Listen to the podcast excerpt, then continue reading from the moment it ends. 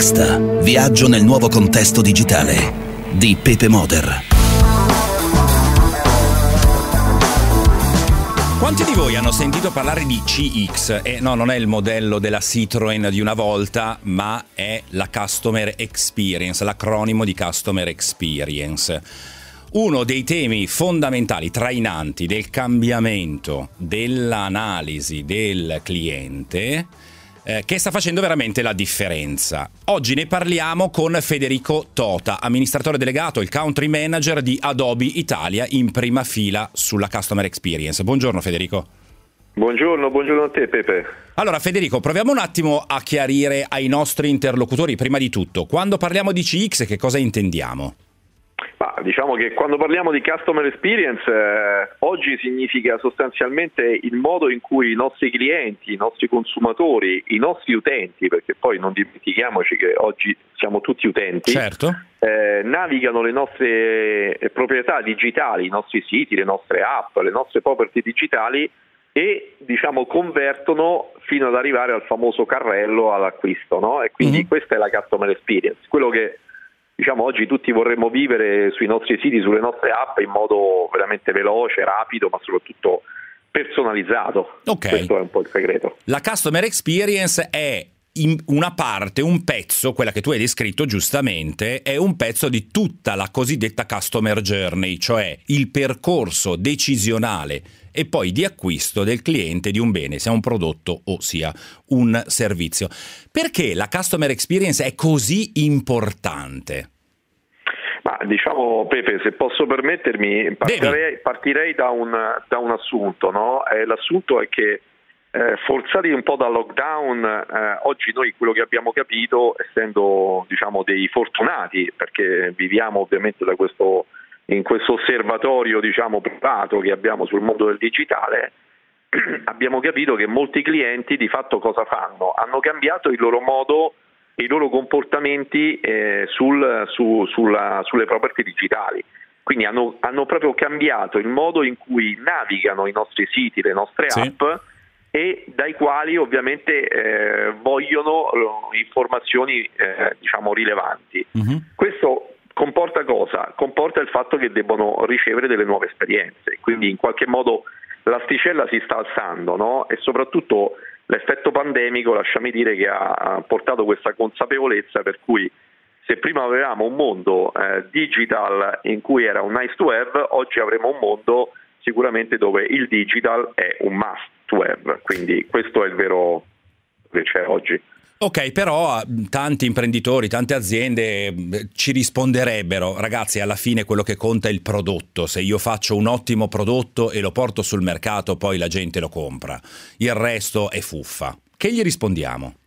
Ma in realtà non è proprio così, nel senso che offrire a un cliente, ad un nostro utente, una customer experience realmente eh, come dire, accattivante significa appunto, come dicevo prima, superare le barriere. No? Uh-huh. Per noi di Adobe ovviamente superare le barriere significa sostanzialmente ehm, tutti i problemi che fino adesso abbiamo riscontrato, appunto legati a tecnologie obsolete, eh, inconsistenza di dati, servizi probabilmente poco efficaci, Ecco, questo non deve più accadere.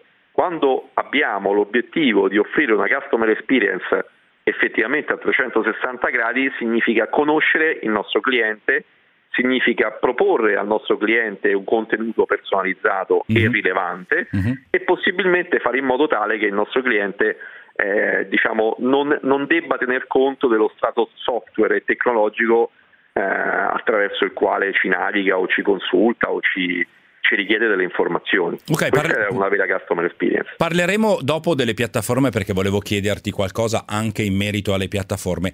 Ma che cosa serve, oltre alle piattaforme ovviamente, che cosa serve per abilitare la customer experience? Cioè per, per disegnarla, per farla, come dire, per farla funzionare bene, no? Per farla funzionare bene devi innanzitutto conoscere il tuo cliente. Oggi mm. diciamo, eh, il, il, primo elemento è la conoscenza del cliente e direi che per conoscere il cliente oggi diciamo, partirei dal dato, no? perché oggi tutte le grandi amministrazioni o comunque i grandi clienti sono cosparsi da dati, ma probabilmente pochissime di queste aziende hanno veramente la capacità eh, di riconciliare il dato e rendere questo dato azionabile, quindi finalmente con il dato leggerlo, interpretarlo e poi prendere decisioni di business e quindi di marketing, di sales, eh, atte a far sì che finalmente l'utente sul mio sito o sulla mia app finalmente si converta, come, come si dice in gergo, no? sì. e quindi compia quell'azione che effettivamente noi vogliamo che compia. Questa è la vera customer experience e quindi per ottenere questo devi conoscere, devi partire dal cliente. Perfetto. Quindi abbiamo bisogno di dati, abbiamo bisogno di informazioni eh, abbiamo bisogno delle piattaforme che processino questi dati, poi ti chiederò qualche esempio invece di, di case history reale sulla quale magari ci puoi raccontare qualcosa, ma per quanto riguarda le competenze, secondo te all'interno delle aziende c'è poi chi è in grado di masticare, di governare il processo di raccolta, sistematizzazione, eh, analisi e interpretazione del dato? Ma guarda, il tema delle competenze è veramente uno dei temi clou, no? nel senso che soprattutto appunto dopo quest'anno di pandemia ci si è resi conto che probabilmente è uno dei veri problemi eh, e per il 25% diciamo, delle nostre eh, aziende, in qualche modo che abbiamo intervistato nella recente Digital Trends, mm-hmm. è veramente il problema. Il 75% del problema è umano, nel senso che come sai eh, le competenze tipicamente ehm, vengono anche da un capitale umano che tipicamente deve essere un po' più, giovane o comunque più informato. Ecco, sicuramente i risultati di questa nostra Digital Trends Report ci fa capire come in Italia sicuramente la mancanza di competenze unite anche alla, come dire, Obsolescenza tecnologica. Diciamo, esattamente, all'obsolescenza tecnologica che troviamo presso i grandi istituti, insomma, eh, ci mette un po' in difficoltà e non è un caso che siamo al quarto ultimo posto in termini di fruizione dei servizi tecnologici in Europa. Questo è un dato di fatto. Tu hai citato la ricerca di Adobe sui trends della Customer Experience per il 2021, è uscita qualche settimana fa, quindi freschissima. Quali altri dati, quali altre informazioni eh, puoi portare alla nostra evidenza? Beh, diciamo sicuramente il Trend Reports è appunto uno degli elementi fondanti su cui appunto noi andiamo a costruire anche un po' le strategie no? sul uh-huh. digitale ma sul mercato. Sì. L'altro interessante aspetto è che sostanzialmente il 53% dei leader della customer experience è pienamente d'accordo sul fatto che mh, diciamo, il modo in cui un marchio, un brand gestisce il consenso del cliente nell'interazione del dato è profondamente, eh, crea diciamo, una profonda fiducia no? mm-hmm. e questo è fondamentale soprattutto per mh, mm, bypassare o comunque per alleviare tutti quei, quegli aspetti di sicurezza, di, di paura no? Nella, nell'aprirsi a tecnologie emergenti come ormai il cloud o come piattaforme più evolute di certo. intelligenza artificiale e così via. Quindi ecco, questo è un altro limite che secondo me in Italia ancora Persiste. Eh, dobbiamo esattamente lavorare e persiste sicuramente, sì. Il trend che io ho avuto modo di, eh, di, sbirciare e di leggere parla di experience a tutto tondo, quindi sia l'experience del cliente, ma anche del cliente esterno, ma anche l'experience del cliente interno all'azienda e quindi un po' la difficoltà da parte delle aziende tradizionali a attirare nuovi talenti perché ancora ancorate a modelli di lavoro, di pensiero e culturali che non disegnano l'esperienza di lavoro attorno al cliente interno. Che cosa eh, rileva la ricerca e quali sono gli spunti sui quali le aziende dovrebbero veramente lavorare? Ma guarda, la ricerca eh, rileva un aspetto fondamentale. Eh, sostanzialmente quando parliamo di customer experience o di esperienza utente eh, non dobbiamo ormai dimenticarci che il primo cliente è il nostro collega, il nostro dipendente, il nostro collaboratore. E quindi, come dire, per noi è scontato pensare da nativi digitali che una customer experience appropriata debba necessariamente passare ed essere fruita in primis da noi, consumatori della stessa utenza, dello stesso eh, gruppo di persone che collaborano per la missione aziendale. Quindi, come dire, offrire dei servizi intranet o offrire una customer experience ai nostri dipendenti è e deve diventare primo, eh, la prima priorità. Ovviamente poi questo deve essere calato sul mercato e quindi eh, qui torniamo al discorso di investimenti, budget, ma soprattutto oggi quello che dobbiamo uh, non dimenticarci non è tanto capire quanto budget mi serve, mi occorre per arrivare a quel tipo di obiettivo, ma devo capire esattamente con quel budget che tipo di revenue io sono riuscito a, ad ottenere, esatto, a generare nell'arco del, del più breve tempo certo. possibile. Questa è la vera sfida. Mi sembra che da quello che tu stai dicendo il marketing come funzione aziendale diventi un pochino più protagonista, non più solo un centro di spesa e un, viaggio, un villaggio vacanze, villeggiatura dove divertirsi a spendere i soldi, ma un generatore, come dire, di profitto o quantomeno di valore, in quanto driver o um, gestore della experience che poi in realtà uh, ne beneficia tutta l'azienda, è corretto? Assolutamente sì, Pepe, guarda, eh, dalla, dalla, ricerca appunto eh, ti posso dire che il la, la, grande parte dei grandi dirigenti, dei senior vice president delle aziende che abbiamo intervistato eh, sostanzialmente sostengono che nel 2020 il marketing abbia assunto un ruolo eh, centrale e ancora più importante proprio nella definizione della strategia aziendale. Quindi se una volta il marketing era un po' considerato come il dipartimento che appunto facesse la brand awareness, si occupasse del, del, del, del brand. Del Le cose fighe divertenti, diciamola, quelle di esatto, fighe divertenti esatto. che non avevano troppo impegno ma neanche troppe responsabilità perché non avevi i numeri da portare a fine mese.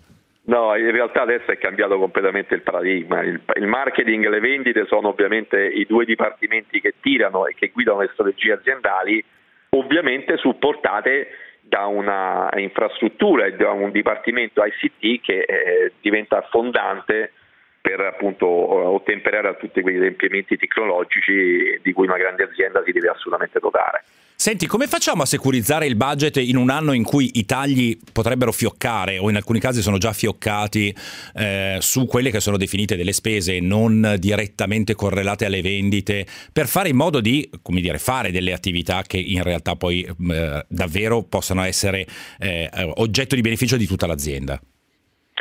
Diciamo si, passa, si, deve passare un po' come dire, da, da, dal concetto di, di, obiettivo, di target al concetto di responsabilità. Quello che stiamo cercando di far capire sempre più ai nostri clienti, alle nostre aziende e ai nostri partner è, è il concetto che ci dobbiamo sentire sempre più imprenditori di, dell'azienda presso cui lavoriamo. Mm-hmm. Che cosa si intende? Si intende dire che appunto, come dicevo poco fa, il budget è importante e quindi gli investimenti in termini di formazione, in termini di acquisti software, di piattaforme cloud, tutto questo è fondamentale, ma l'importante è poi misurare l'efficacia e il ritorno di questi budget per capire se effettivamente i soldi e gli investimenti che appunto sono stati eh, spesi eh, abbiano creato quella profittabilità per l'azienda nei tempi che ci siamo dati, perché l'obiettivo è anche mh, diciamo tempi, temporale.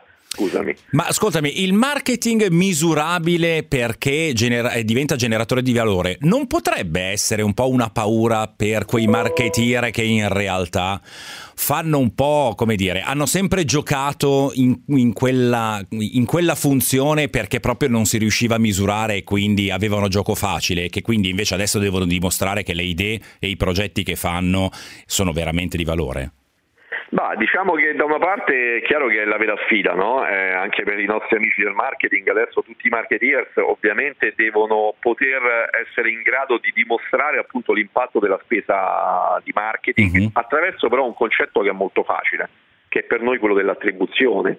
Mm-hmm. Quindi, come dire, giustificare una spesa di marketing oggi aumentando dire, la propensione all'acquisto o appunto alla, alla, al raggiungimento dell'obiettivo è quello che sostengono sostanzialmente il 60% delle aziende che abbiamo intervistato.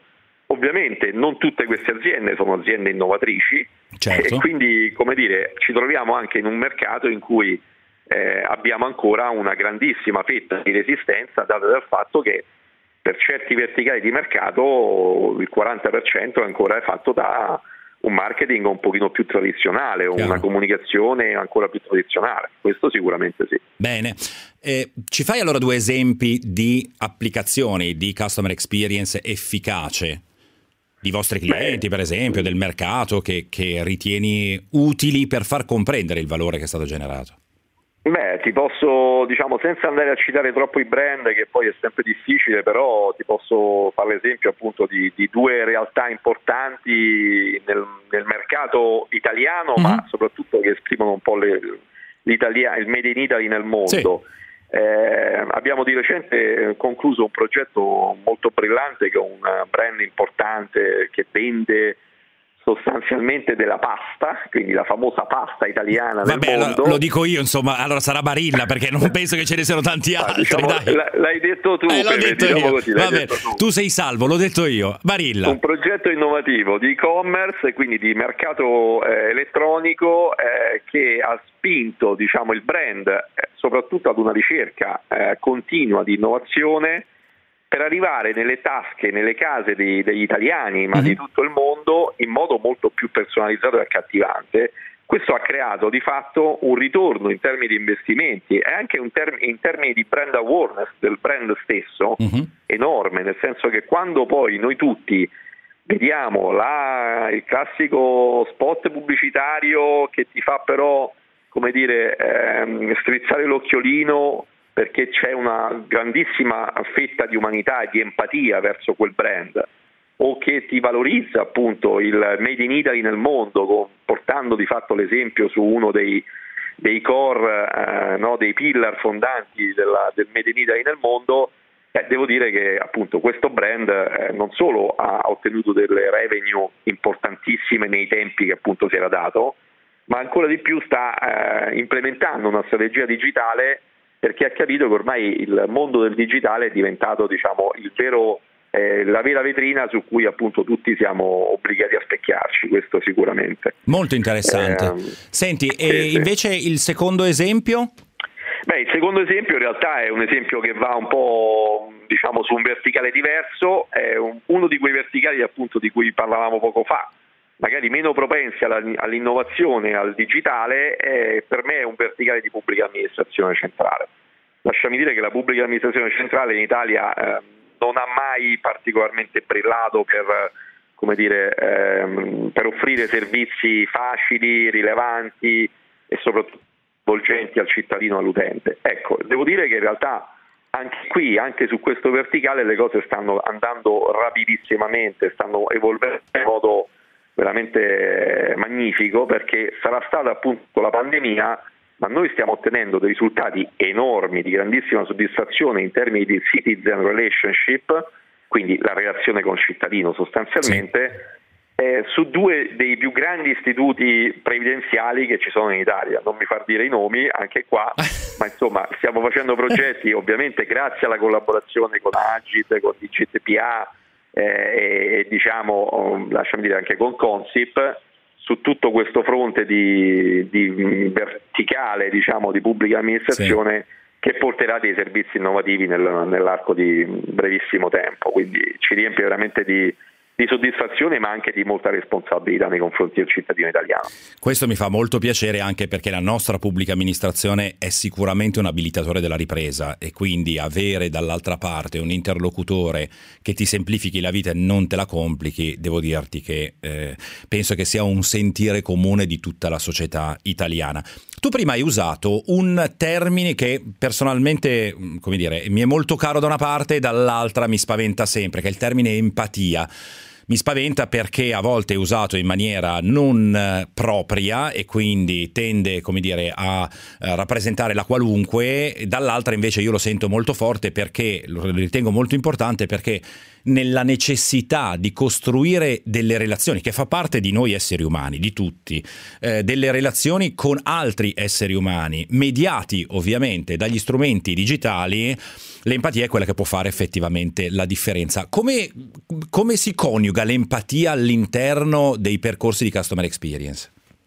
Ma diciamo l'empatia secondo noi è un po' il motore dell'esperienza, no? eh, nel senso che l'elemento differenziante della customer experience online non può prescindere dal fatto che eh, venga pensata e poi resa disponibile da un team di collaboratori che, ripeto, sono umani e che devono necessariamente superare le difficoltà, le divergenze, i diversi punti di vista attraverso un lavoro di team eh, che non può essere certo non empatico. Quindi, ripeto, per noi eh, l'empatia è proprio uno dei, dei capisaldi. dei capisaldi per creare una customer experience solida e performante. E ti ripeto, anche qui, proprio in virtù della, della recente eh, survey che abbiamo appunto mhm. fatto, mm-hmm. la ricerca mostra che i leader della customer experience hanno maggiori informazioni sulle motivazioni e sui problemi dei clienti proprio come dire, grazie ad uno scambio continuo, ma questo, queste maggiori informazioni sono di due, tre volte superiori a quelle che avevamo in passato. Certo. Quindi è chiaro che quando tu hai da gestire una mole di dati così importanti rispetto a quello che vorrebbe avere ricevere il tuo cliente finale, eh, e poi lì se la vanifichi con un team che non collabora o che non è empatico nel modo di lavorare, lasciami dire, è un grande peccato. Chiaro. Quindi l'empatia prima di tutto. L'ultima domanda, Federico. Uh, Adobe era una società, un, una software house che era nata in una nicchia nel mondo della, uh, del, del, del, del Photoshop, di Photoshop, quindi della elaborazione delle immagini, della creazione uh, grafica e creativa, è diventato oggi a tutti gli effetti una platform company per la customer experience. Da dove nasce questa illuminazione e da dove nasce questa trasformazione enorme, non solo di strategia, ma di prodotto, insomma di tutto, un'azienda completamente diversa da quella che conoscevamo 15 anni fa? Ma sì, eh, hai riassunto in modo perfetto diciamo, l'evoluzione che Adobe ha fatto sul mercato eh, della, della digital transformation da sempre. Noi siamo da oltre 30 anni e siamo nati come appunto gli inventori del formato PostScript, siamo mm-hmm. nati come gli inventori del formato PDF e ovviamente il mondo ci ricorda prevalentemente per un formato Photoshop, certo. lasciami dire il famoso PSD per cui siamo famosi nel mondo. Quello che ha fatto Adobe di buono è che intanto ha precorso sempre i tempi, mm-hmm. forse siamo, anzi senza forse, una delle aziende innovatrici eh, sul mondo della digital transformation, sul mondo dell'ICT, perché? Perché ci siamo sempre posti l'obiettivo di guardare avanti, l'obiettivo di guardare avanti significa per noi essere a volte anche in difficoltà perché siamo sempre stati dei precursori sui mercati no? uh-huh. e quindi è chiaro che portare un verbo mm, magari con qualche anno di anticipo rispetto alle tendenze o rispetto ai trend di mercato è poi un mestiere difficile da fare però questo ha consentito ad Adobe e quindi a tutti noi di giocare un ruolo appunto come dicevo prima privilegiato rispetto all'osservatorio digitale quindi quello che si, di fatto mh, si è concentrato Adobe è quello di creare una customer experience e quindi una piattaforma in grado di offrire una customer experience assolutamente rilevante, assolutamente efficace uh-huh. e questo lo ha fatto unendo di fatto la sua offerta eh, di tre cloud. Document Cloud per l'interazione con i servizi al cittadino, la firma digitale e tutto ciò che è relativo appunto ai temi documentali, Creative Cloud, che di fatto è lo storico del cloud, nel senso tutti i prodotti eh, diciamo, di creazione di contenuti di alta qualità, e l'Experience Cloud. L'Experience Cloud di fatto è il core dell'offerta Adobe su cui appunto si basano tutte le piattaforme, le tecnologie abilitanti ad una customer experience efficace. Questo è quello che abbiamo fatto nell'arco dei 30 anni sul mercato. Salutiamo allora Federico Tota per essere stato con noi oggi e per averci raccontato in profondità, grazie anche al Adobe Trends Report eh, che è stato pubblicato da poco, il concetto di customer experience e come questa impatta veramente sull'azienda. Grazie mille Federico. Grazie a te Pepe, buongiorno. E ringraziamo ovviamente i nostri eh, ascoltatori per essere stati con noi come sempre. Vi ricordo gli appuntamenti: 13.45 la domenica per la prossima puntata di Radio Next, lunedì mattina per il podcast esteso e adesso lunedì sera per l'approfondimento ancora con Federico Tota su Clubhouse. Vi aspetto tutti quanti, un saluto da Pepe Motor.